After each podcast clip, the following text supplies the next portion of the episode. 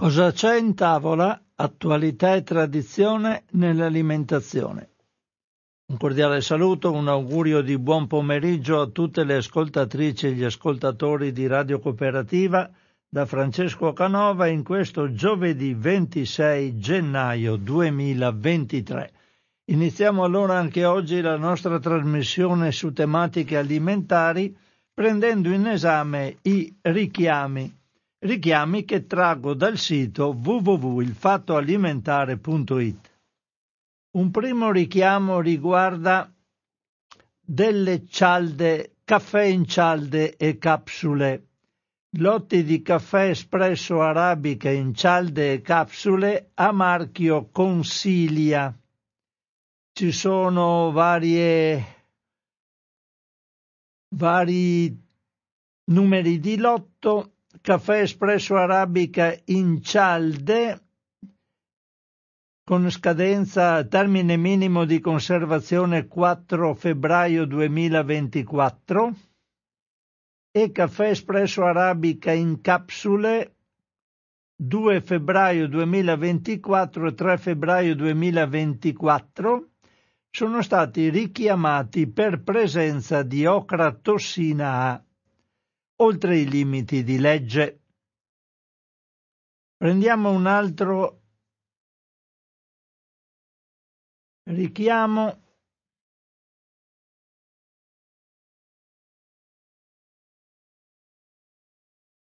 Allora, caffè trombetta è lo zio d'America per potenziale presenza di ocratossina A. Anche qui ci sono vari tipi di caffè, espresso arabica in capsule compatibili a marchio caffè trombetta, sono tutti con termini di legge, eh, termini minimi di conservazione nel 2024, generalmente in febbraio. E quindi sappiate, insomma, ci sono questi marchi Caffè Trombetta e lo Zio d'America per potenziale presenza di ocratossine. Poi ci sono nei primi di gennaio ci sono, c'è un po' di miscellanea di richiami vari. Gli ultimi richiami del 2022. C'è un lotto distrutto a marchio Gigi il salumificio per probabile presenza di frammenti, frammenti di plastica richiamato con termine minimo di conservazione 20 giugno 2023. Poi un lotto di riso vialone nano a marchio Prix per possibile presenza del fungicida triciclazolo oltre i limiti di legge, termine minimo di conservazione 14 novembre 2024 poi un lotto di aringa sciocca, filetti di aringa affumicati a freddo, a marchio Il Borgo del Gusto per un errore di etichettatura. È stata purtroppo messa un'etichettatura eh, troppo avanti nel tempo, invece di scrivere 21-12-2021 2-2023 è stato posto a 21-12-2023, quindi dieci mesi oltre la scadenza. Naturalmente trovate la scadenza errata sulla confezione del 21-12-2023. Poi altro richiamo, alcuni lotti di pistacchi crudi sgusciati a marchio Aliments per presenza di aflatossina B1 e aflatossine totali, oltre i limiti consentiti scadenze generalmente giugno e luglio e agosto del 2023. Poi vediamo, basta, questi sono finiti. Andiamo a vedere adesso il richiamo di un integratore. Il primo richiamo del 2023 Ministero della Salute ha segnalato il richiamo da parte del produttore di un lotto dell'integratore alimentare per l'equilibrio del peso corporeo Aquileia Bomb per presenza di emodina, un derivato dell'aloe dal forte effetto lassativo. Il termine minimo di conservazione è il 31 marzo 2023. Passiamo al, a un richiamo che riguarda riso.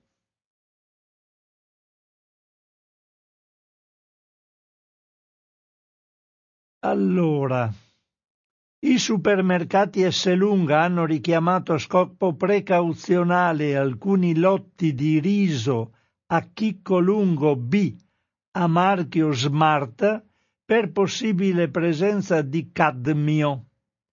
Qui i termini minimi di conservazione sono molto avanti nel tempo, cioè relativamente, ma insomma sono tutti entro quest'anno diciamo da ottobre a novembre 2023. Quindi lotti di riso a chicco lungo B a marchio Smart. Poi abbiamo ancora degli integratori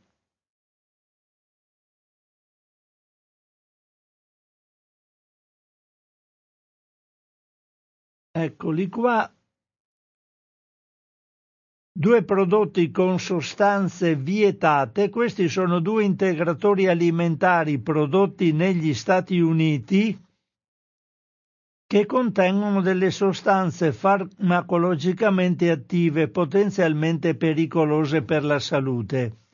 Uno di questi integratori è denominato Escobar, integratore in polvere, richiamato perché contiene dimetila dimetilamina e un altro si chiama Killzone Hardcore Ultimate Formula 100% Skills. Anche questo è un integratore in polvere con vari contenuti, insomma, potenzialmente pericolosi per la salute. L'allerta riguarda tutti i lotti di questi due integratori che sono però venduti online, quindi se qualcuno li ha comprati sappia che non può assumerli. Poi abbiamo un ultimo richiamo che riguarda del formaggio. È stato richiamato, mi pare, da Italy, eccolo qua. È stato richiamato dal, da parte del produttore un lotto di formaggio Tumad Fe prodotto dall'azienda agricola Christine Draps per possibili problemi microbiologici. Non è stato evidenziato quali sono. La data di scadenza è il primo marzo 2023. Formaggio Tuma de Fe, prodotto dall'azienda agricola Christine Draps, richiamato da Italy, cioè Italy l'ha segnalato. Fine dei richiami io andrei a leggervi adesso qualcosa che potrebbe essere interessante. Allora, un primo articolo riguarda gli edulcoranti, cioè i sostituti dello zucchero, generalmente posti all'interno degli alimenti per sostituire il saccarosio che naturalmente è dichiarato essere qualcosa di non opportunamente ehm, assumibile dall'organismo se noi vogliamo in qualche modo si sa che insomma lo zucchero non è proprio il massimo, soprattutto perché ce n'è moltissimo ovunque come saccarosa, mettono degli edulcoranti per dare il, la sensazione del dolce senza introdurre saccarosio. Andiamo a vedere allora questo articolo che è del 21 dicembre del 22, è un articolo pregresso ma lo leggo lo stesso perché chiaramente è sempre utile avere queste informazioni perché c'è una presa di posizione dell'OMS. Vi leggo un po' la storia di questi dolcificanti perché è interessante saperla e agire di conseguenza. Dopo più di un secolo di successi inarrestabili e una diffusione capillare negli alimenti industriali, gli edulcoranti potrebbero andare incontro ad un lento declino, via via che crescono i sospetti di effetti negativi per la salute. Dubbi che potrebbero essere presto messi nero su bianco in un documento dell'OMS, la cui bozza è stata resa nota a luglio e dovrebbe essere varata nella sua forma definitiva nell'aprile del 2023. Il documento, dopo un attento e scrupoloso esame di centinaia di studi di qualità statistica superiore pubblicati negli ultimi anni, afferma senza mezzi termini che i dolcificanti fanno aumentare e non diminuire, come le aziende hanno sempre sostenuto, il rischio di diabete di tipo 2 e di malattie cardiovascolari e non fanno perdere peso, ma quando si eccede fanno ingrassare, se valutati su intervalli di tempo medio-lunghi superiori ai tre mesi. Lo stesso vale per l'effetto protettivo nei confronti della carie, non solo sarebbe del tutto dimostrato, ma ci sarebbero sospetti di un aumento del rischio con i dolcificanti. Più tranquillizzante sembra invece il risultato delle indagini sul possibile effetto cancerogeno, negli anni evocato più volte soprattutto per alcuni dei dolcificanti, ma mai dimostrato con certezza. Se esistesse, dice l'articolista che è Agnese Codignola, sarebbe trascurabile perché associato a consumi enormi che non rientrano nelle normali abitudini. Qui sono un po' costretto a dissentire da questa affermazione di Agnese Codignola e da chi, dalle persone che avranno curato questo articolo con lei magari ha preso informazioni da altri, perché le sostanze cancerogene, mutagene e teratogene non dovrebbero avere un limite di accettabilità. Questo si dice per avere il rischio, se ci fosse, bisognerebbe mangiare moltissimi di questi alimenti che contengono il dolcificante, non è vero, perché il cancro avviene quando anche una sola molecola va a interagire con un organo bersaglio facendo partire il tumore. Allora basta una sola molecola, non un tot di molecole oltre il limite di accettabilità.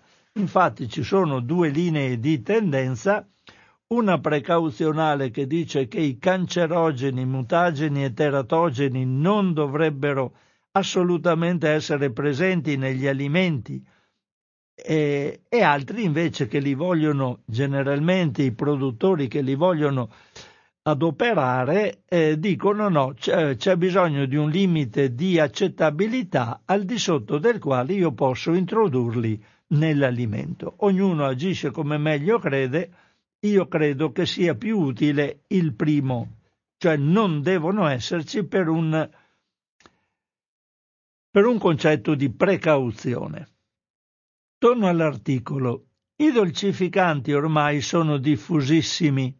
Nel 2019, per esempio, l'80% delle bevande di Coca-Cola e l'83% di quelle di Pepsi erano senza zuccheri, mentre uno studio effettuato a Hong Kong li aveva trovati nei prodotti da forno nei condimenti per le insalate e in vari cibi salati.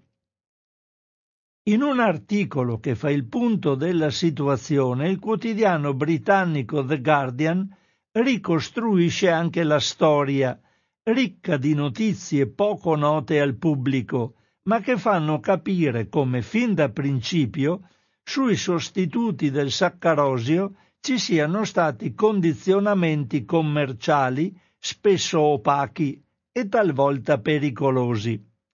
A cominciare dalla saccarina, la prima sostanza dolcificante introdotta in commercio, scoperta per caso dal chimico Konstantin Folberg della Johns Hopkins University nel 1879.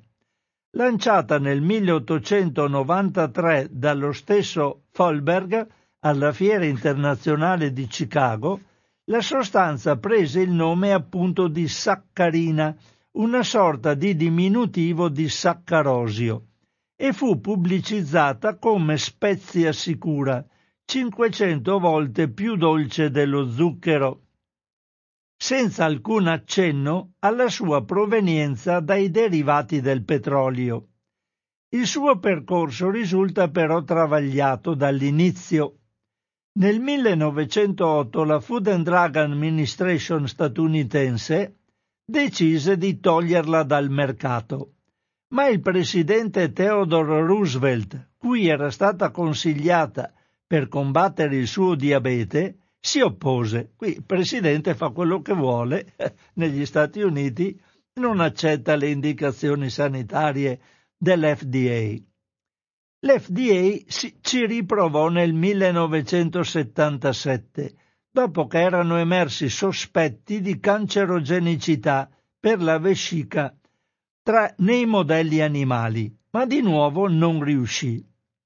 Una sorte non meno travagliata tocca al ciclammato, introdotto a partire dagli anni 30 e popolarissimo negli anni 50, fu vietato nel 1969 anche in quel caso per sospetti di cancerogenicità per la vescica. Il successivo fu l'aspartame, il cui successo planetario nel 2005 era presente in oltre 6.000 prodotti, si deve al fatto che fu il primo a poter essere utilizzato nelle bevande ma gli studi dell'Istituto Ramazzini di Bologna effettuati tra il 2006 e il 2010 portarono a una richiesta di ritiro dal commercio. La richiesta venne respinta dall'EFSA perché la sostanza era ritenuta sicura per ogni fascia di età, comprese le donne incinte e i bambini, e che per correre qualche rischio si sarebbero dovute consumare come minimo da 12 a 36 lattine di bibite dolcificate al giorno per lunghi periodi. Qui ritorna il discorso che ho fatto prima. Qui danno un limite di accettabilità. Il responso è sempre stato controverso e lo è diventato ancora di più dopo che un'approfondita revisione ha mostrato un chiaro legame tra l'esito positivo di moltissimi studi e i rapporti dei relativi autori con le aziende produttrici di dolcificanti, legami che questo il sospetto potrebbero essere riproposti anche in alcune agenzie pubbliche, influenzandone i responsi, il classico conflitto di interessi.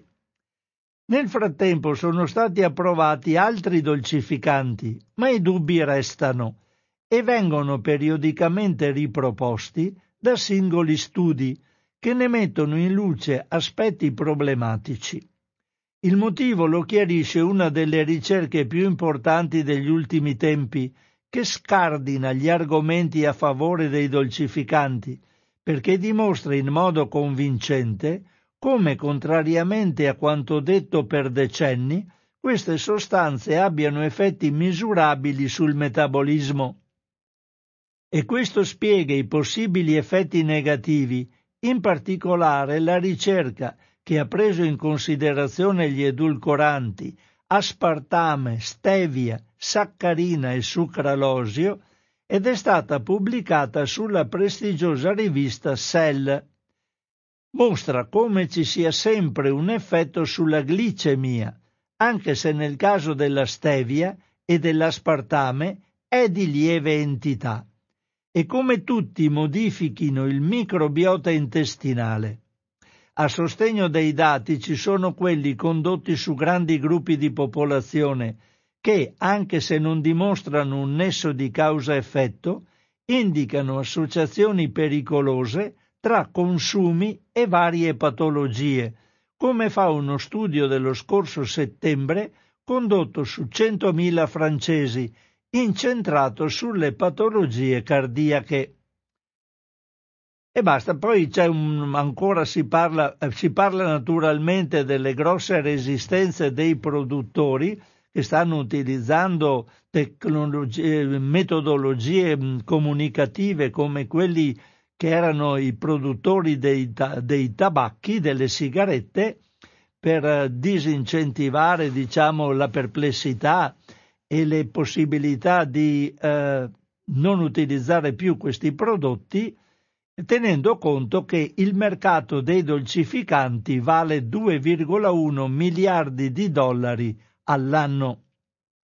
Resta poi da definire il settore più delicato, quello dei bambini, perché se in molti paesi è vietato usare i dolcificanti nei prodotti esplicitamente dedicati, in quanto considerati additivi, la realtà è che i piccoli mangiano e bevono ciò che è presente in casa e se i familiari sono consumatori abituali di prodotti con edulcoranti, ci potrebbero essere rischi ancora in gran parte da valutare.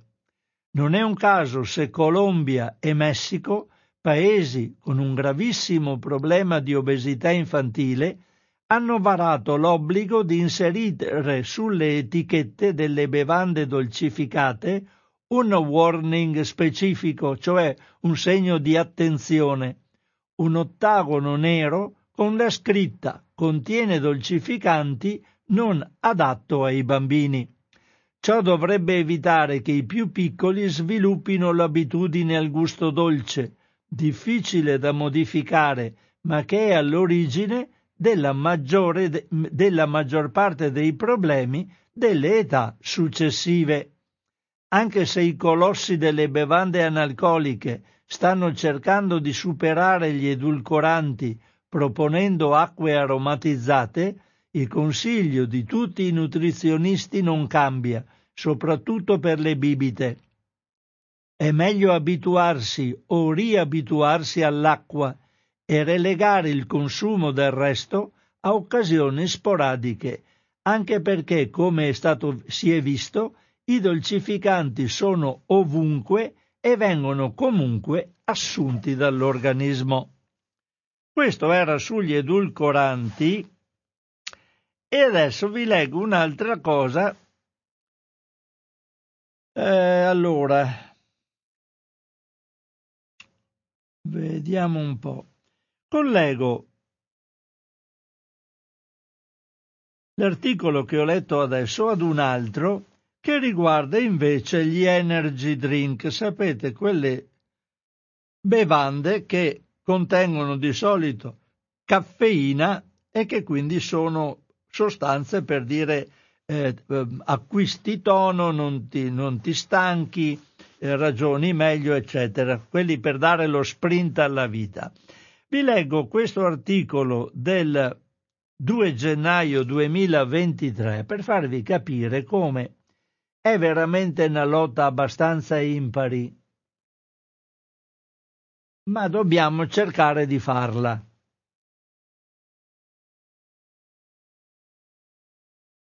Perché questi non demordono e usano tutti i mezzi possibili e immaginabili per vendere i loro prodotti. Vi leggo questo articolo di Agnese Codignola che denuncia il fatto che alcuni energy drink sono stati ehm, aromatizzati per far loro assumere il gusto delle caramelle, così i bambini se li ciucciano più volentieri. Allora, questo è l'articolo. Nonostante alcuni paesi li vietino ai minorenni e la pubblicità sia proibita quasi ovunque, negli Stati Uniti, paese dove sono in vigore alcune limitazioni locali, alcuni produttori di energy drink, cioè bevande energetiche, hanno trovato il modo di pubblicizzare ai bambini bevande che di fatto hanno una composizione indistinguibile da quella dei prodotti destinati agli adulti, quindi hanno gli stessi contenuti. Confezioni coloratissime, ritocchi alle formulazioni e aromi ispirati a famosi marchi di caramelle hanno reso i prodotti della linea Ghost energy drink e integratori popolarissimi, facendo lievitare le vendite negli ultimi mesi, probabilmente anche perché ragazzi e genitori non sono consapevoli di quello che acquistano e dei rischi ad essi associati.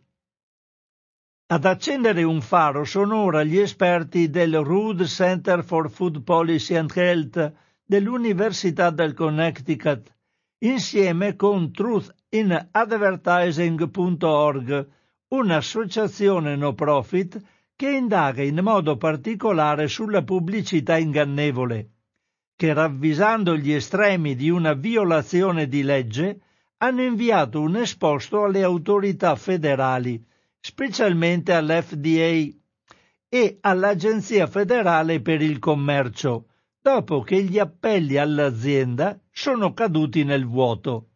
Parallelamente hanno contattato 40 aziende sollecitandole a modificare le ricette, le etichette e soprattutto il marketing. L'iniziativa è nata dopo che un'indagine ha rivelato quanto pervasiva sia la strategia di marketing, quindi di pubblicitaria di Ghost, che si esplica attraverso i social media e i relativi influencer, quindi quei personaggi che con la loro notorietà ti spingono a comprare dei prodotti. Le piattaforme che si interessano di, di giochi, quindi eh, i, i giochini per i ragazzi, e le sponsorizzazioni di eventi sportivi e squadre giovanili più efficaci delle pubblicità tradizionali. Oltre ad andare contro gli impegni a non pubblicizzare bevande che favoriscano l'obesità tra i più giovani e alle indicazioni dell'American Medical Association che chiede di vietare le vendite di energy drink ai minorenni, i contenuti sponsorizzati non dicono mai esplicitamente che si tratta di prodotti non adatti ai bambini.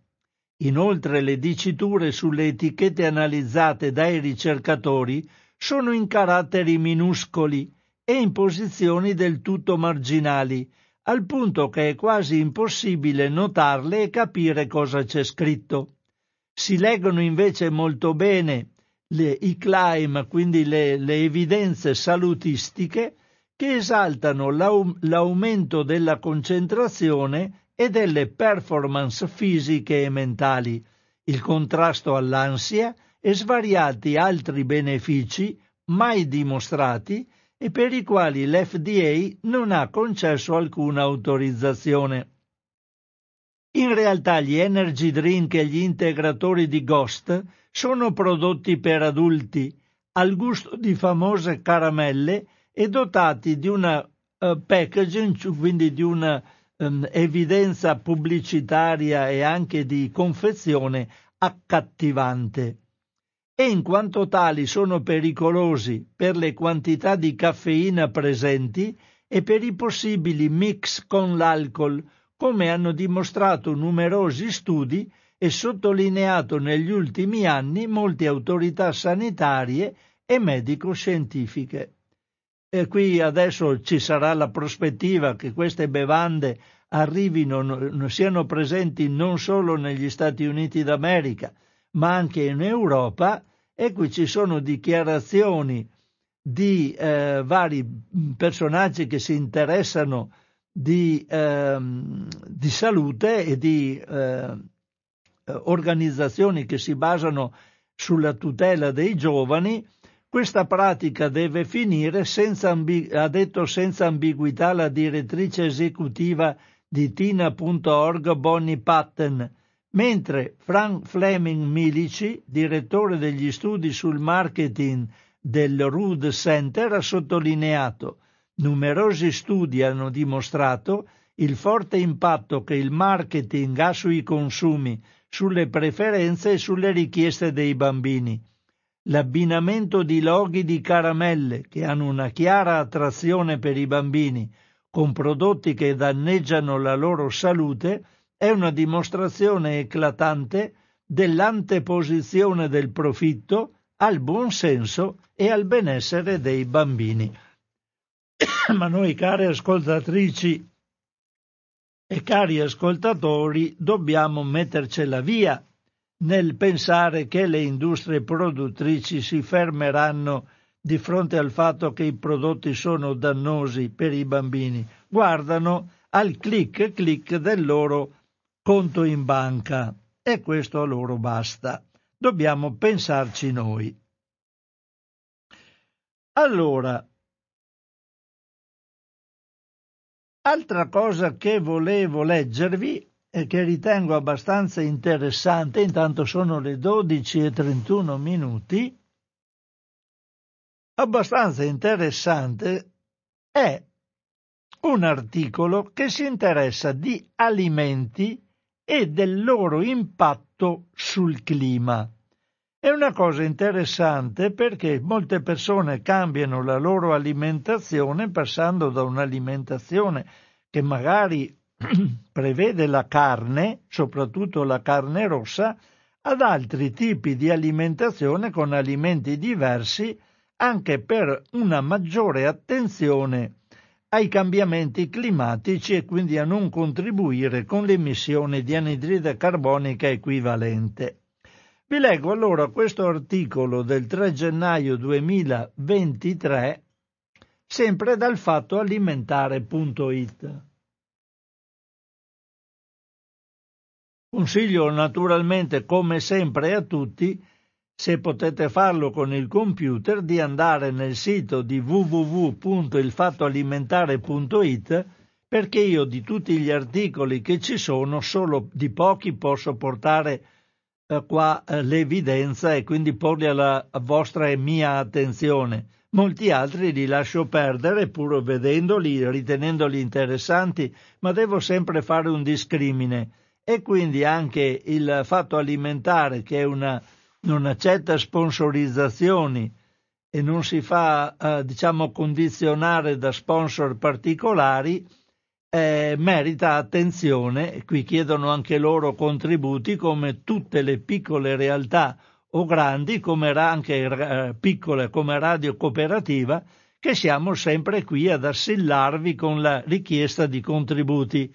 Ma senza di questi né noi né il fatto alimentare né altri tip, eh, mm, siti che danno informazioni gratuite eh, possono sopravvivere eh, senza minimo, un minimo che permetta loro di avere la, la, l'operatività con i mezzi tecnici, con i consumi energetici, eccetera, e così via. Noi siamo a livello di conduttori, abbiamo accettato e siamo ben contenti di farlo per chi c'è dentro a questa piccola realtà di radio cooperativa di non avere compensi, anzi molte volte li contribuiamo invece che avere un compenso in radio, ma certamente non tutti possono essere come noi e chiaramente c'è gente che magari eh, andando a fare qualcosa di, eh, che non ha sponsor ha comunque anche la necessità di utilizzarlo come magari lavoro principale, quindi qualcosa sul piatto in famiglia lo deve portare. Comunque, vi leggo questo, questo articolo di Agnese Codignola perché è interessante. Nel suo insieme la produzione di cibo è responsabile del 35% delle emissioni di gas serra. Tuttavia gli allevamenti ai quali si deve la maggior parte di esse forniscono solo il 20% delle calorie globali. Questi due numeri da soli spiegano perché l'attuale sistema di produzione alimentare sia ormai insostenibile. Ma che cosa può fare il singolo consumatore per contribuire a mitigare la, cli- la crisi climatica? Molti in tutto il mondo rinunciano alla carne e cercano proteine, vitamine e altri nutrienti indispensabili altrove, convinti di, a, di contribuire in misura non trascurabile alla riduzione delle emissioni. Ma quanto di ciò che si mangia è davvero sostenibile? Quali differenze ci sono, per esempio, tra una dieta vegana, una latto-vegetariana oppure tra un'alimentazione che comprende anche i sostituti della carne e una con il pesce? Su questo aspetto, e cioè sulla sostenibilità dei diversi alimenti, si concentrano anche le polemiche, perché le stime sulle emissioni o sul consumo di acqua, suolo, energia elettrica e sulla produzione di rifiuti variano molto anche perché finora raramente sono state affrontate in modo sistematico e condiviso. Per cercare di mettere un po' di ordine, la BBC pubblica un lungo articolo, qui l'ho scaricato ma purtroppo in inglese, e poi sarebbe troppo lungo da portare in radio. Comunque, un lungo articolo che aiuta a distinguere tra le diverse fonti di proteine per quanto riguarda le emissioni e sfata molte credenze errate, analizzando le principali classi di alimenti. Carne. Secondo due tra i ricercatori più impegnati sul fronte, e cioè Joseph Poor dell'Università di Oxford e Thomas Nemecek dell'organizzazione svizzera Agroscope, autori di uno studio pubblicato su Science nel 2018, 100 grammi di proteine di bovino contenute mediamente in quattro bistecche emettono 49,9 kg di CO2 equivalente, quindi quasi 50 kg di anidride carbonica equivalente. Sì, il, il, il discorso dell'anidride carbonica equivalente, gli equivalenti sono in pratica le unità di misura che vengono utilizzate per misurare la quantità di gas in grado di generare un riscaldamento dell'atmosfera. Quindi quasi 50 kg di CO2 per un etto di bistecche, circa 4 bistecche. Seguono quanto a maglie nere 100 grammi di agnello e montone, che ne emettono 19,9 kg, quasi 20 kg. Il pollo però è ben al di sotto del manzo, con i suoi 5,7 kg di CO2 equivalente per etto di pollo, un valore che arriva ad essere quasi un nono di quello del manzo e simile a quello delle uova, che hanno un impatto di 4,2 kg di CO2 equivalente per etto di uova. La differenza, e qui capiamo il perché c'è questa grande differenza, per esempio, tra la CO2 provocata da, mm, diciamo, la CO2 equivalente derivante da 100 grammi di bovino e quella da 100 grammi di pollo. La differenza sostanziale tra la carne di manzo e quella di pollo, che andrebbe sempre tenuta a mente, è nel sistema digestivo di questi animali. Tutti i ruminanti sono grandi emettitori di gas serra, soprattutto metano, mentre gli altri lo sono in misura immensamente minore. Questo spiega perché anche il maiale, che è un animale grande ma non è un ruminante, emetta solo 7,6 kg di CO2 equivalente per etto di, di, di, di carne, un valore inferiore a quello dei gamberi, per esempio, o del formaggio. In più le emissioni legate alla logistica, per esempio al trasporto dei capi, tra animali grandi e piccoli, non sono paragonabili. Anche tra i bovini poi ci sono differenze. Una mucca da latte ha un impatto inferiore rispetto a una da carne, perché dalla prima vengono ottenuti diversi prodotti a partire dal latte per almeno tre anni e poi la carne. Il sistema è molto più efficiente. Passiamo adesso a valutare i latticini. La vera sorpresa sono i formaggi, cui ricorrono in molti per sopperire alle proteine che non ottengono dalla carne. Il loro impatto infatti non è affatto basso. Anzi, con 10,8 kg di CO2 equivalente per 100 grammi di proteine, un valore circa doppio rispetto al pollo e più alto anche della carne di maiale e delle uova, attorno ai 4,2 kg. Quindi, da un punto di vista ambientale, conviene mangiare maiale rispetto che formaggio. Ciò dipende dal fatto che la lavorazione del formaggio è un processo poco efficiente, anche se ci sono significative differenze tra i formaggi duri, come il parmigiano, e quelli a pasta molle. I primi richiedono più latte e i secondi contengono più acqua, che in alcuni tipi raggiunge il 50% e quindi sono molto più sostenibili. Inoltre, tra formaggio di latte vaccino e formaggio di latte di capra, entrambi animali ruminanti, vince il primo, perché le rese sono migliori. Una mucca da latte produce in media più di 8200 litri di latte in un anno. Qui la cifra mi fa spaventare, povera bestia. Vabbè. Il vero prodotto a basse emissioni è però lo yogurt cui sono associati solo 2,7 kg di CO2 equivalente, perché richiede molto meno latte del formaggio e la sua produzione è associata a quella di altri alimenti come il burro e la panna, quindi è un processo con più alimenti prodotti dalla stessa quantità di latte e quindi per ognuno la CO2 equivalente si abbassa. Vediamo adesso le proteine vegetali.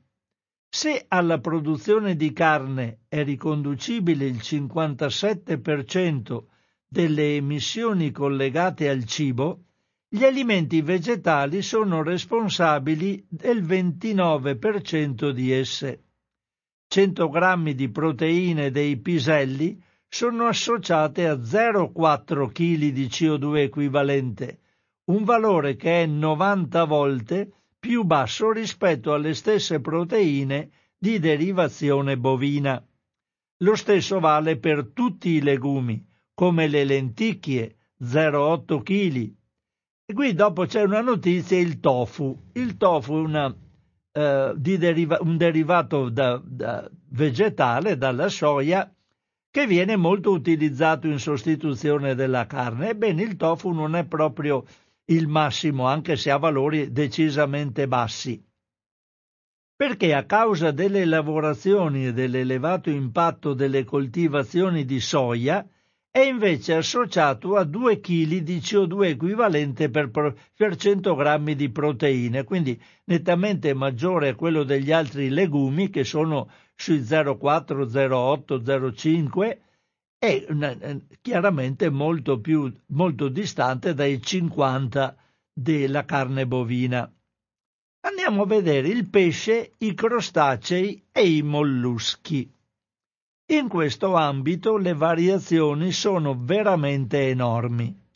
Tra i peggiori emettitori ci sono infatti i gamberi da acquacoltura, con ben 18,2 kg di CO2 equivalente, in pratica sono quasi quasi come il, l'agnello e il montone.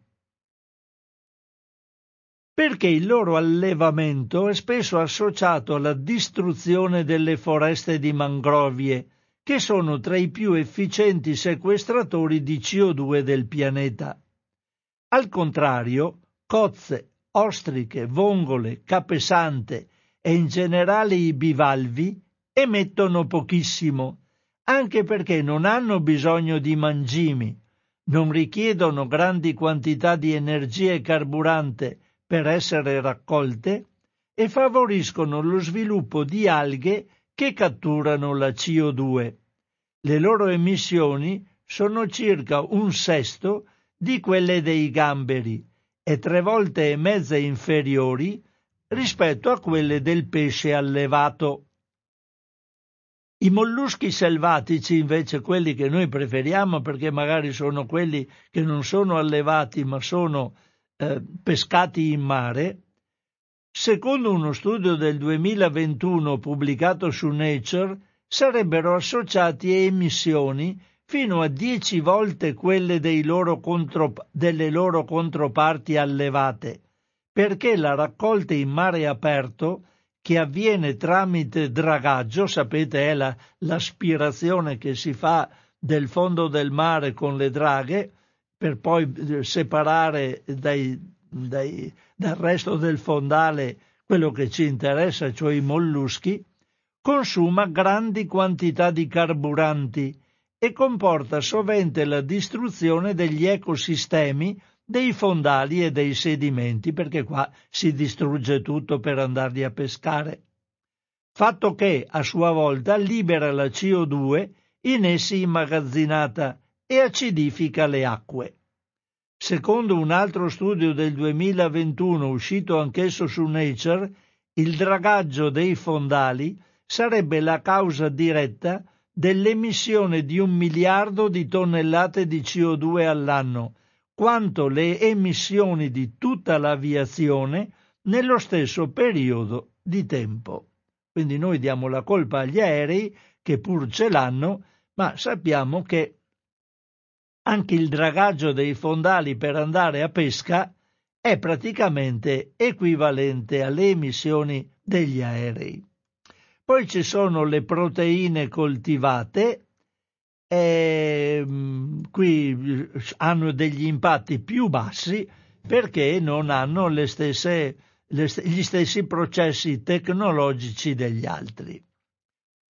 Lascio perdere il resto dell'articolo e alla fine ci dice in definitiva, la dieta a minori emissioni di anidride carbonica è quella che prevede piccoli animali non ruminanti come polli, anatre, uova, quindi poi polianatre e anche il maiale, uova, yogurt e molluschi in grado di ridurre le emissioni personali del 50%, mentre una che escluda la carne e si basi sui formaggi al massimo raggiunge una riduzione del 20%. Quindi se noi sostituiamo la carne con formaggi non abbiamo un grosso vantaggio. Che abbiamo invece se studiamo, eh, sostituiamo scusate, la carne di bovino con quella di pollo, anatre, maiale e assumiamo uova, yogurt e molluschi, abbiamo una diminuzione dell'anidride carbonica prodotta equivalente dal, dai cibi che noi consumiamo inferiore del 50%, quindi nostro, il vantaggio che noi diamo all'ambiente è sicuramente maggiore. Vedo se leggo, vi leggo un altro interessante articolo che può essere utile a tutti noi per i comportamenti quando prepariamo da mangiare parlando di hamburger. È un articolo del 9 gennaio 2023.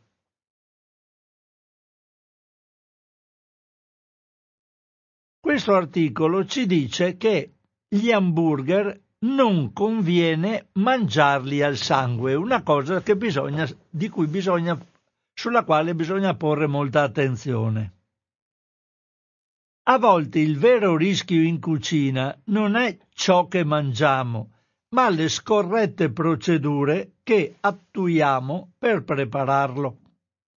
Pubblichiamo di seguito una nota degli esperti dell'Istituto Zooprofilattico Sperimentale delle Venezie, in cui si spiega perché consumare hamburger poco cotti può essere rischioso. La crescita del consumo di hamburger è uno dei, dei comportamenti alimentari più evidenti degli ultimi anni.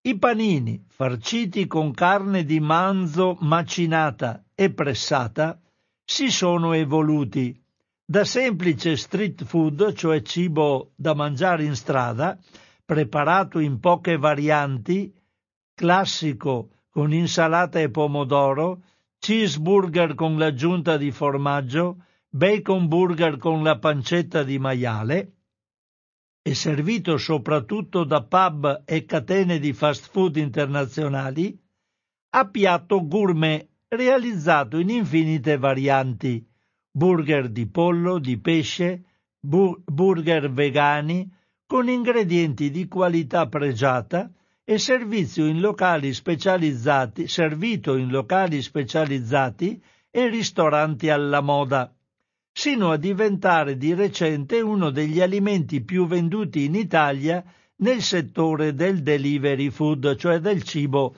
portato direttamente a casa, cibo per asporto. Apprezzato da adulti e bambini, dal prezzo generalmente contenuto, la comodità e la relativa facilità di preparazione fanno dell'hamburger un alimento adatto anche per le grigliate tra amici e i picnic. Tuttavia, proprio perché si tratta di un alimento a base di carne macinata, bisogna prestare molta attenzione alla sua cottura. Infatti non ha importanza la qualità della carne o quale variante stiamo per consumare.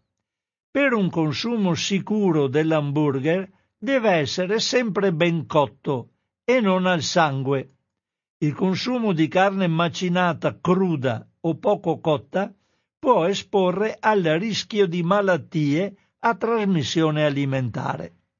Sulla superficie della carne possono essere presenti microorganismi patogeni come salmonella ed escherichia coli. Questi batteri naturalmente presenti nell'intestino degli animali possono inavvertitamente contaminare la carne durante le operazioni di macellazione oppure durante il trasporto, la produzione, la manipolazione per la vendita oppure ancora durante la manipolazione in casa. Su una bistecca proveniente da un animale sano, eventuali contaminazioni da parte di microorganismi patogeni rimangono solo sulla superficie e vengono quindi abbattute durante la cottura. Negli hamburger, invece, essendo costituiti da carne macinata e non da un pezzo unico, la contaminazione può essersi diffusa anche all'interno.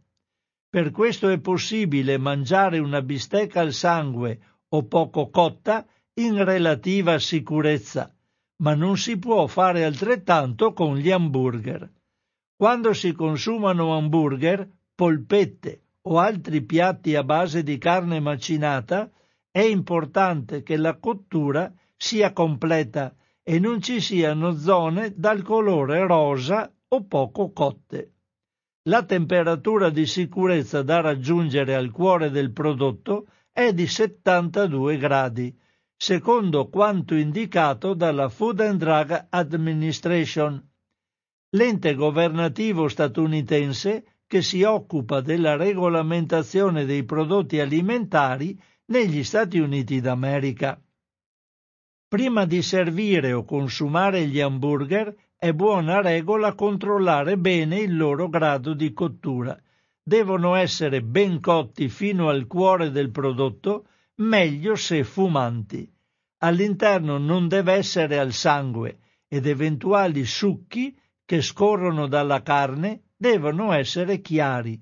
L'utilizzo di un termometro da cucina è suggerito per misurare la temperatura raggiunta, evitando cotture eccessive che possono portare alla formazione di sostanze cancerogene come le ammine eterocicliche o gli idrocarburi policiclici aromatici. E quindi dopo ci sono le regole per prepararlo in casa, lavarsi le mani, eccetera, eccetera. Comunque abbiamo capito che gli hamburger e la carne macinata deve essere per forza cotta a puntino. E infine, come per altri rischi alimentari di origine biologica, la raccomandazione di consumare sempre hamburger ben cotti è in particolar modo rivolta alle fasce più vulnerabili della popolazione, come bambini, anziani, donne in gravidanza e persone con sistema immunitario compromesso. Ecco qua. Quindi noi adesso sappiamo le cose e possiamo agire di conseguenza. Non c'è di meglio che una persona informata che diventa responsabile della propria salute. Quando sa le cose poi agisce in base a quello che vuol fare. Uno uh, vuol bere uh, alcol finché vuole, eh, vabbè, indipendenza della sicurezza degli altri, per la sua salute quando sa che l'alcol è cancerogeno, poi se lo beve eh, si arrangia, insomma, ognuno. Io per esempio su questa cosa devo eh, anch'io denunciare le mie, le mie carenze, eh, io mangio pochissima carne, però a me piace la tartare, la carne macinata cruda e devo, so che fa male, potrebbe fare male se non è una carne di qualità e mi devo arrangiare con la mia salute. E, vabbè, insomma. Rischio consapevole. Sono le 12.56 attivo la linea telefonica. Se volete eh, intervenire, eh, fatelo pure al consueto numero 049 880 9020. In caso contrario, o in alternativa che non c'è perché c'è una telefonata. Pronto Radio Cooperativa. Ciao Francesco. Ciao. È la prima volta che chiamo con te. Chi sei? Sono la Cosetta. Cosetta. Ciao Cosetta.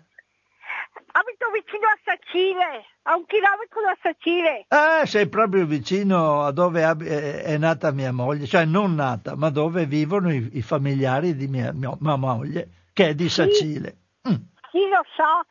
Ascolta, tu tempo fa hai parlato dei Wurster, vero? No, una volta ho parlato dei Wurster che bisogna cucinarli anche quelli benissimo. Allora, quando sono andata giù a mangiare a, cen- a pranzo, mm. io gliel'ho detto a mia mamma che bisogna cucinarli come hai, fatto, come hai detto tu. Sì, hai fatto bene. Ok, ciao, volevo solo dirti questo. Va bene Cosetta, ti ringrazio. Ciao Francesco. Ciao ciao Cosetta. Ciao. ciao. Beh, grazie Cosetta, vuol dire che sono utile un pochino anch'io. no, beh, a parte che i, i wurstel in effetti sulle insalate di riso eccetera a volte si mettono crudi, mai farlo. Ricordatevi, cucinateli sempre almeno 4-5 minuti, poi tanto sono buonissimi lo stesso. Pronto Radio Cooperativa? Ciao, sono Antonio ciao, ciao, Antonio. Ciao Francesco, ciao. ciao Volevo chiederti questo Francesco, da quello che risulta a te, da quello che ne sai, è la stevia, stevia sì. Sì. è un edulcorante che c'è, nel, lo compro d'estate sui ghiaccioli con la stevia per via dello zucchero e anche nelle caramelle. Sì. Io mi ero, mi ero, chissà per quali motivi, ero convinto che la stevia fosse di origine un edulcorante estratto dalle erbe della montagna. Sì, è una e, pianta? No, quindi non è di origine artificiale. No, è un estratto della pianta della stevia. Io avevo la piantina della stevia, si trova adesso. Prima, quando c'era la possibilità di farne un dolcificante, la pianta nei vivai era introvabile. Adesso che l'hanno fatto i dolcificanti, la pianta si trova. È una piantina, sembra una piantina di cedrina, per dire, con le fogliette frastagliate, come la, la limoncina, la cedrina che nasce spontanea nei, nei giardini. Lo stesso è la, la stevia.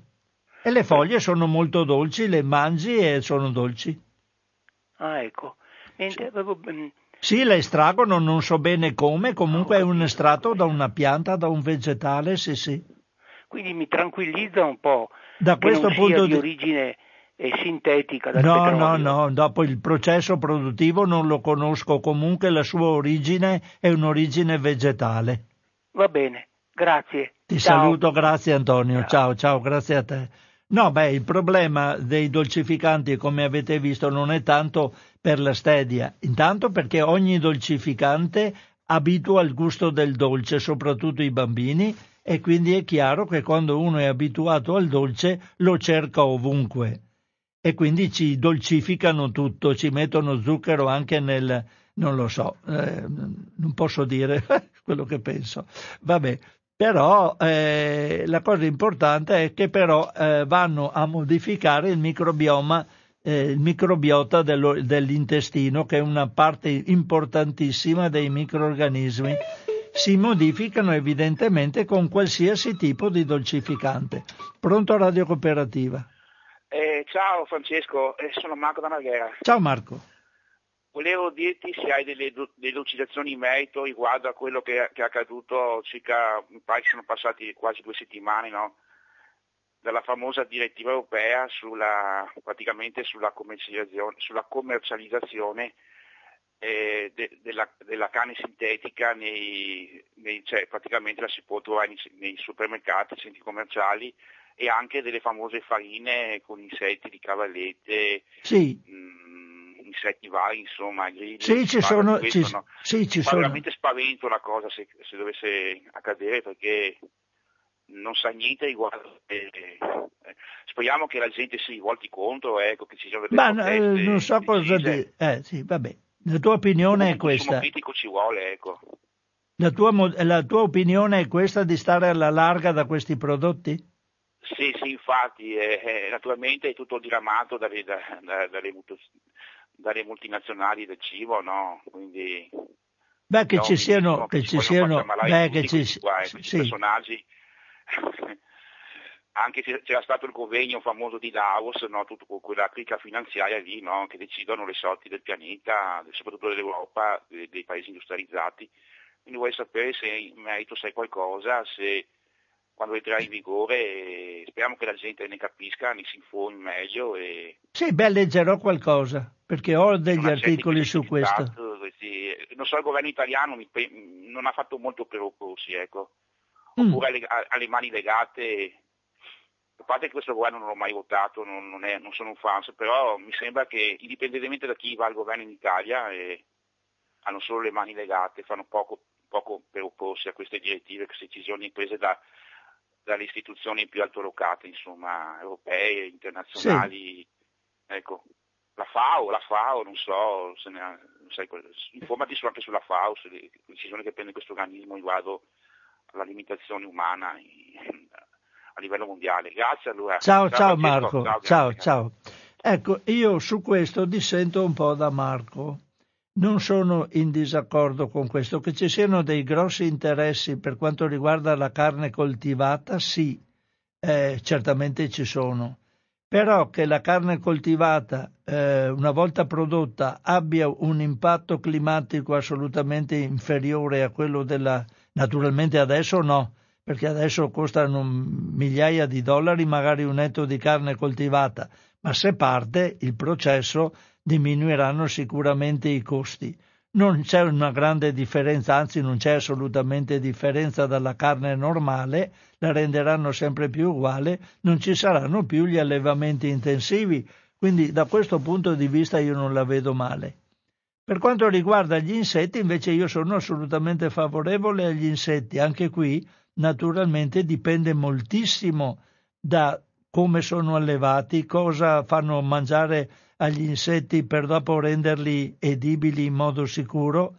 Eh, devo dire che su questo invece, eh, contrariamente a quello che pensa Marco, politici italiani hanno una netta eh, presa di posizione contro gli insetti, l'utilizzo degli insetti, quindi sono assolutamente contrari, come sono contrari al Nutri-Score, al sistema di valutazione delle etichette con il semaforo, così ci sono eh, esponenti della Lega, esponenti di Fratelli d'Italia che hanno detto qui si perdono le tradizioni, mangiatevi una bistecca alla fiorentina e eh, così via, dichiarazioni che ho anche qua adesso proprio in un articolo del 10 gennaio del 2023. Quindi sono assolutamente contrari agli insetti. Io non sono contrario. Devo dire che sono molto curioso e se qualora ci fossero delle possibilità di assaggiare gli insetti, eccetera, mi vedrebbero subito in prima fila perché vorrei, io sono abituato a mangiare delle cose che mi propongono per avere una mia opinione personale. Poi, naturalmente, che siano sicure.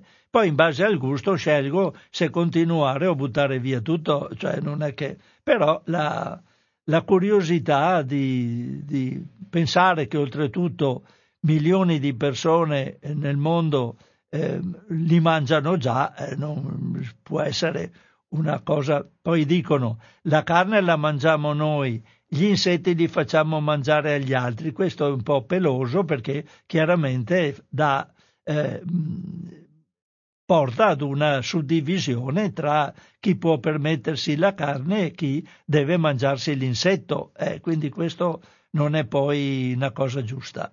Però eh, le cose già sono così, quindi siccome il sistema alimentare attuale è sicuramente insostenibile, non si può andare avanti così e quindi bene o male dovremmo rassegnarci a cambiare le abitudini alimentari.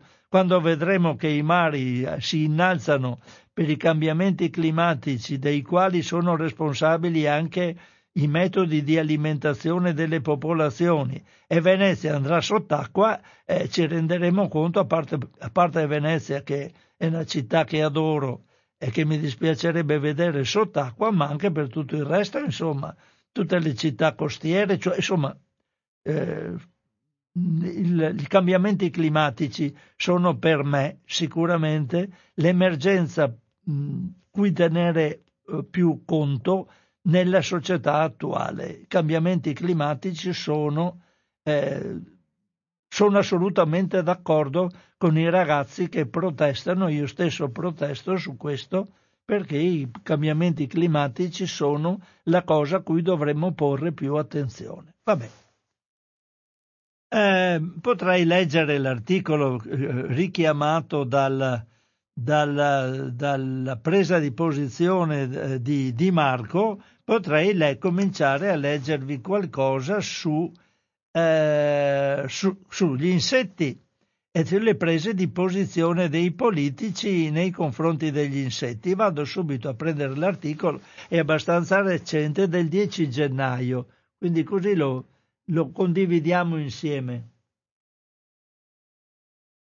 Vediamo che cosa ne pensano. Allora, stimolati dalla recente approvazione da parte dell'Europa dell'impiego alimentare della farina di grilli, terza in ordine di tempo dopo quella di tarme e di locusta, alcuni politici italiani hanno colto l'occasione per esprimersi a modo loro, con affermazioni quali meglio la bistecca fiorentina che quella porcheria, questo è Gianmarco Centinaio, vicepresidente del Senato della Repubblica, Lega per Salvini Premier, e l'introduzione dei grilli in polvere come alimento dell'Unione Europea fa parte del disegno volto a distruggere le nostre tradizioni alimentari, l'eccellenza della dieta mediterranea e del Made in Italy.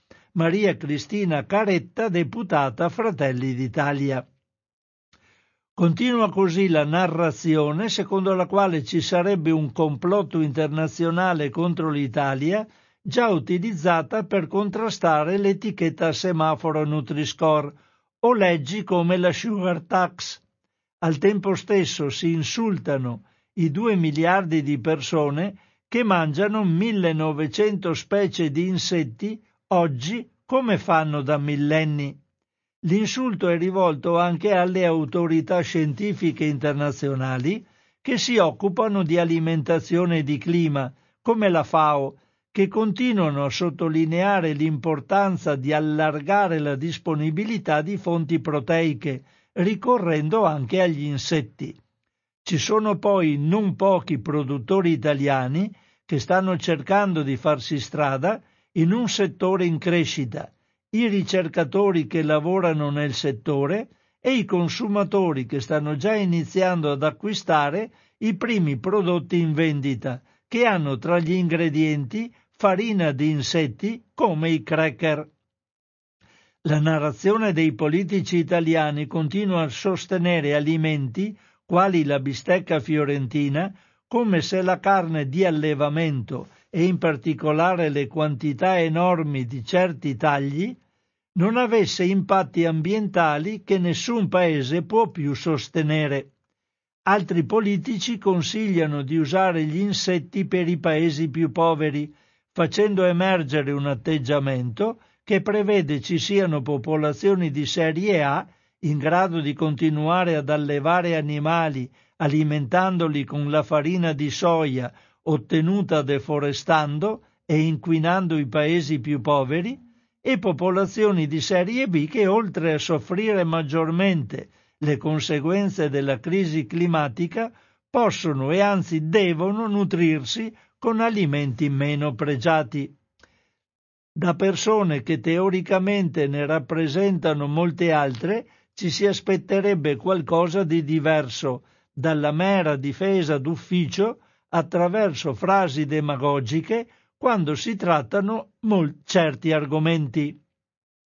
Perché gli slogan ripetuti come mantra sul Made in Italy, come se nel nostro paese non esistessero da anni altre tradizioni culinarie come il sushi, la cucina cinese o quella medio orientale, perfettamente integrate con la nostra, non hanno nulla a che vedere con gli insetti. Stiamo parlando di animali sempre più apprezzati sia per le loro caratteristiche nutrizionali sia per l'elevata sostenibilità. Per questo le farine proteiche ottenute danno una grossa mano nella preparazione degli alimenti per animali da compagnia e per quelli di allevamento, e potrebbero soddisfare le esigenze di porzioni fragili della popolazione, quali gli anziani, che spesso hanno bisogno di proteine ma non riescono a consumare carne. Gli insetti rappresentano ormai una possibilità in più nell'ambito alimentare, che nulla toglie a chi continua a preferire la bistecca. Fra gli studi che continuano a dimostrare le eccezionali qualità degli insetti, ce n'è uno recentissimo, proprio sui grilli, pubblicato all'inizio di gennaio su Antioxidants, che è una rivista evidentemente, condotto dai ricercatori delle università di Pavia e Roma La Sapienza, insieme a quella di Grenada in Spagna, e alla Alia Insect Farm, start-up di Lomazzo a Como. Nello studio sono state valutate le caratteristiche nutrizionali di un'innovativa formulazione di farina di grillo, disidratata con la tecnica dello spray drying messa a punto proprio dalla start-up. Nello studio 10 campioni da 50 grammi così preparati sono stati sottoposti a numerose analisi. Il risultato è stato che il metodo porta una farina con grani del diametro medio di 22 micrometri, ottimo per la palatabilità. Le classi di nutrienti più rappresentate sono la chitina, 32,8 grammi per chilo, dotata di notevoli caratteristiche antinfiammatorie e antiossidanti, proteine digeribili composte da amminoacidi essenziali per l'organismo umano e grassi buoni come quelli poliinsaturi a catena corta. Oltre a ciò sono presenti numerose vitamine e poi ferro, rame, manganese, fosforo, selenio e zinco. Tutto ciò rende farine prodo- questa farina un prodotto ad elevato valore nutrizionale paragonabile al latte, alle uova o alla carne e ne suggerisce anche un utilizzo nutraceutico per la capacità di catturare i radicali liberi e di proteggere le cellule dall'invecchiamento. Alcune molecole, come la stessa chitina, possono essere pericolose per le persone allergiche e per questo la presenza di farina di grillo sarà indicata sulla confezione. Inoltre la composizione della farina può variare a seconda del mangime con cui sono alimentati i grilli. Per quanto riguarda la presenza di microorganismi, invece, la pastorizzazione abbatte la concentrazione dei patogeni fino quasi ad azzerarla, proprio come avviene con il latte vaccino. Da anni anche in Italia si producono farine di insetti finora destinate all'alimentazione animale, eccetera, eccetera. Insomma, poi l'articolo continua, ma eh, così eh, Marco mi ha stimolato a leggerlo, visto che la sua idea eh, diverge dalla mia, non so chi abbia ragione o torto, comunque io ho dato la, la visione di quello che ne pensa il fatto alimentare.it in questo articolo che è di non c'è scritto chi l'ha scritto, quindi lo considero un editoriale. Ah no, Agnese Codignola, eh, 10 gennaio 2023. E mi trovo un po' spiazzato perché il fatto alimentare, eh, sito del fatto alimentare ha cambiato impostazione. Ieri, quando mi sono messo a preparare la trasmissione, mi sono eh, spaventato perché ho dovuto capire il nuovo metodo per trovarmi gli articoli dentro perché sono disposti in modo completamente diverso da prima, ma insomma bene o male ce l'ho fatta e gli articoli li ho a disposizione.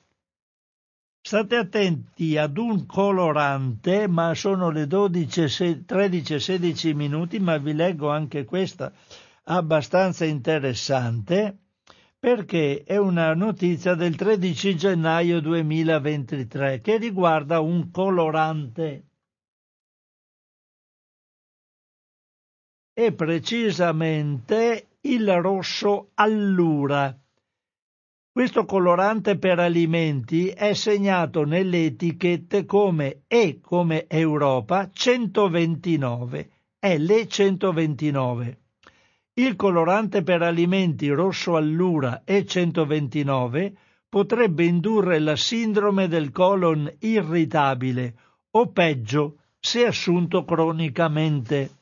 E anche se per il momento si tratta di risultati ottenuti su modelli animali, lo studio che suggerisce tale associazione è importante, sia perché potrebbe fornire una spiegazione a una serie di malattie per le quali non si ha ancora un'idea chiara, sia perché mette in luce il ruolo di questo tipo di fattori ambientali che finora non era stato preso in sufficiente considerazione.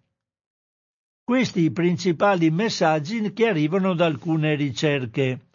Eh, si dice che eh, dunque hanno fatto, scusate, devo vedere cosa saltare e cosa no, questi studi hanno dimostrato come l'esposizione per lunghi periodi o in età perinatale al rosso allura, l'hanno fatto su animali naturalmente, a dosi compatibili con quelle presenti negli alimenti, aumenti sensibilmente il rischio di sviluppare la sindrome del colon irritabile, e nei casi più gravi patologie infiammatorie intestinali di tipo autoimmune, come il morbo di Crohn o la colite ulcerosa.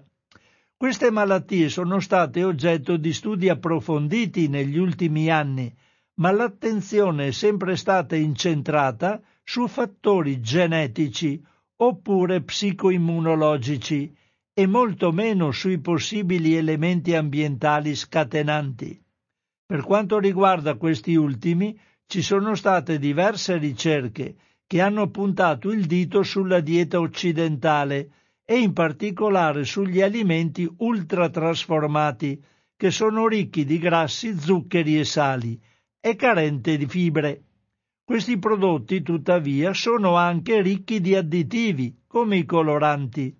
A questo hanno pensato i ricercatori canadesi il cui lavoro convincente e completo non a caso è stato accettato da una rivista importante come Nature. Quindi hanno pensato, sì, andiamo a dare la colpa di tutto a grasso, zucchero, sale, alla carenza di fibre, però siccome dentro negli alimenti ci sono anche molti additivi, proviamo a pensare anche agli additivi quando andiamo ad indagare per esempio sulla colite ulcerosa, sul morbo di Crohn, ed ecco che hanno trovato, almeno negli animali, poveracci, ma servono in questo tipo di ricerche anche loro, hanno trovato la corrispondenza, diciamo, la causalità tra additivo, l'additivo E129 rosso allura con questo tipo di problematiche sanitarie.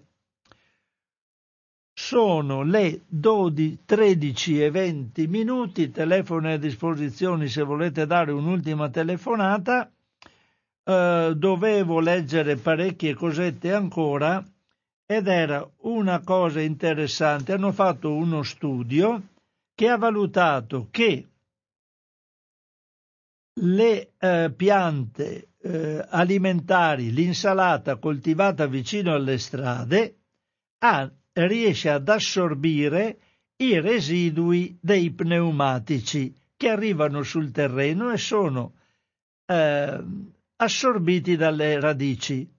Non solo, ma la pianta poi con un metabolismo interno trasforma questi prodotti da pneumatici in altre sostanze delle quali ancora si sa molto poco, non sono ancora state indagate e noi quella insalata ce la mangiamo e quindi meglio non coltivarla o essere certi se si può che non sia coltivata vicino alle strade percorse dalle automobili una notizia spiccia che ho dato senza leggervi l'articolo perché l'articolo compare sempre qua sul fatto alimentare in data 17 gennaio 2023. La potrete trovare quando volete.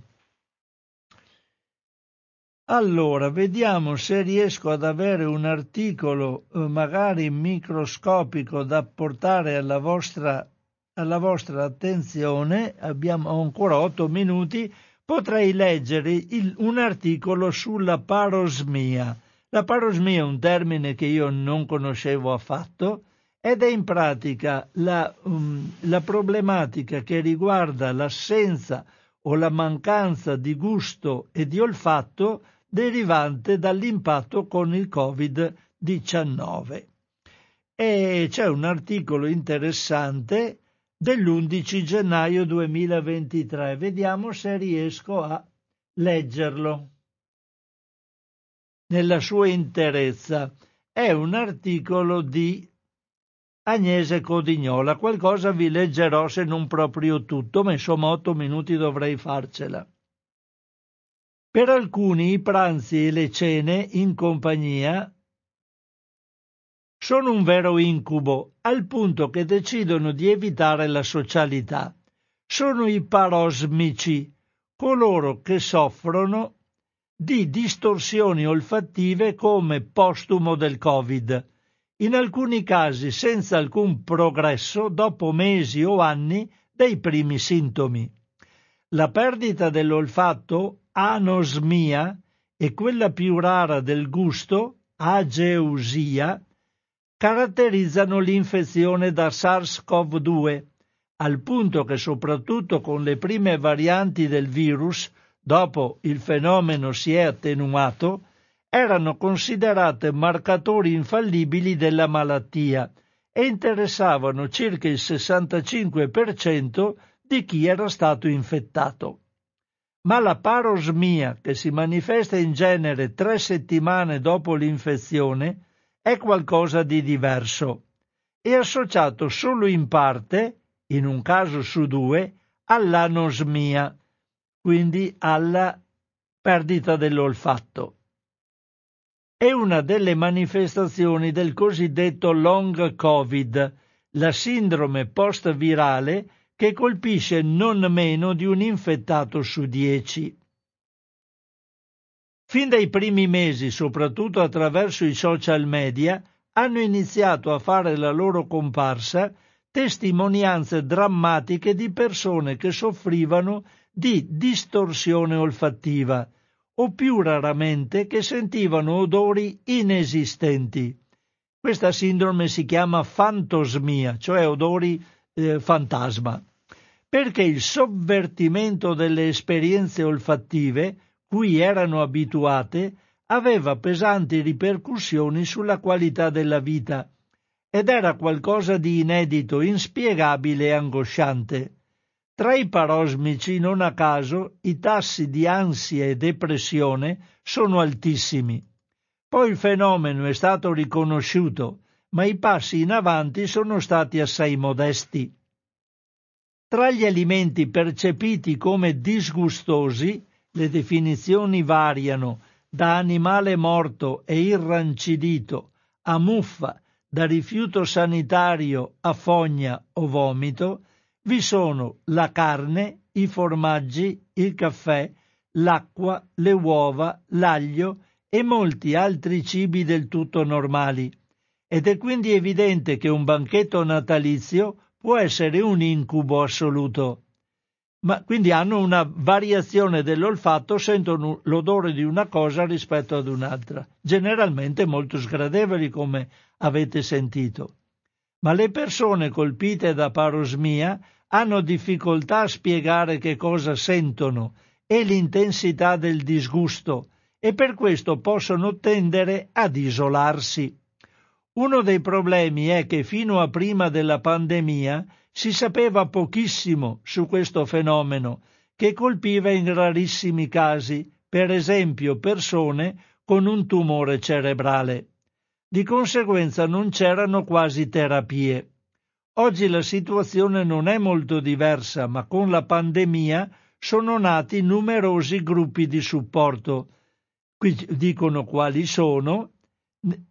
E poi negli ultimi giorni è stato pubblicato quindi su Science Translational Medicine uno studio della Duke University che inizia a chiarire cosa succede e di conseguenza indicare la direzione verso cui guardare per mettere a punto una cura. Qui hanno, danno tutta la valutazione del perché capita questa distorsione olfattiva.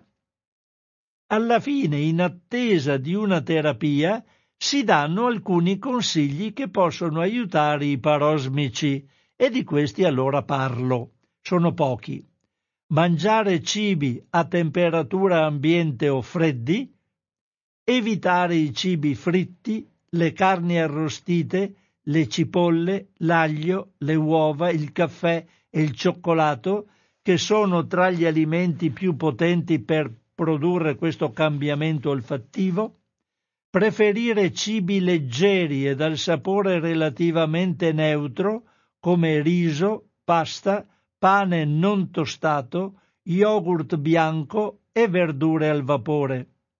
Ricorrere alle spezie per mascherare gli odori spiacevoli. Se le difficoltà sono gravi, ricorrere ai frullati proteici non aromatizzati e pensare a se stessi come a qualcuno che soffre di una grave allergia alimentare per evitare di sentirsi esclusi da questa patologia cui si è sottoposti. Basta, sono riuscito a finire questo articolo, sono le 13.28, ora di fare le valigie per quanto mi riguarda e dare il passo alle trasmissioni successive di Radio Cooperativa. Non prima di avervi invitati però ad andare sul sito di Radio Cooperativa www.radiocooperativa.org dove potrete trovare questa trasmissione in post, podcast, quindi nel settore dell'archivio della radio dal quale potrete risentirla o addirittura scaricarla e quindi sentirve, risentirvela quando volete, ma visto che siete nel sito, andate, andare, andate anche a dare un'occhiatina al settore che vi dà indicazioni di come dare qualche contributo a Radio Cooperativa. E così se utilizzate questa possibilità ci farete un grosso favore perché ci aiuterete a mantenere attiva questa nostra fantastica emittente, almeno fantastica per noi o per chi la considera una roba valida. Io vi saluto tutti quanti, vi do appuntamento ad una prossima occasione tra 15 giorni a cosa c'è in tavola se non succedono inghippi e in altre trasmissioni magari inregistrata come al mercoledì dove leggo quell'interessante secondo me libro di sulle guerre illegali della Nato e le varie letture dei giornali in qualche martedì o in qualche venerdì. Un caro saluto a tutti ancora da Francesco Canova.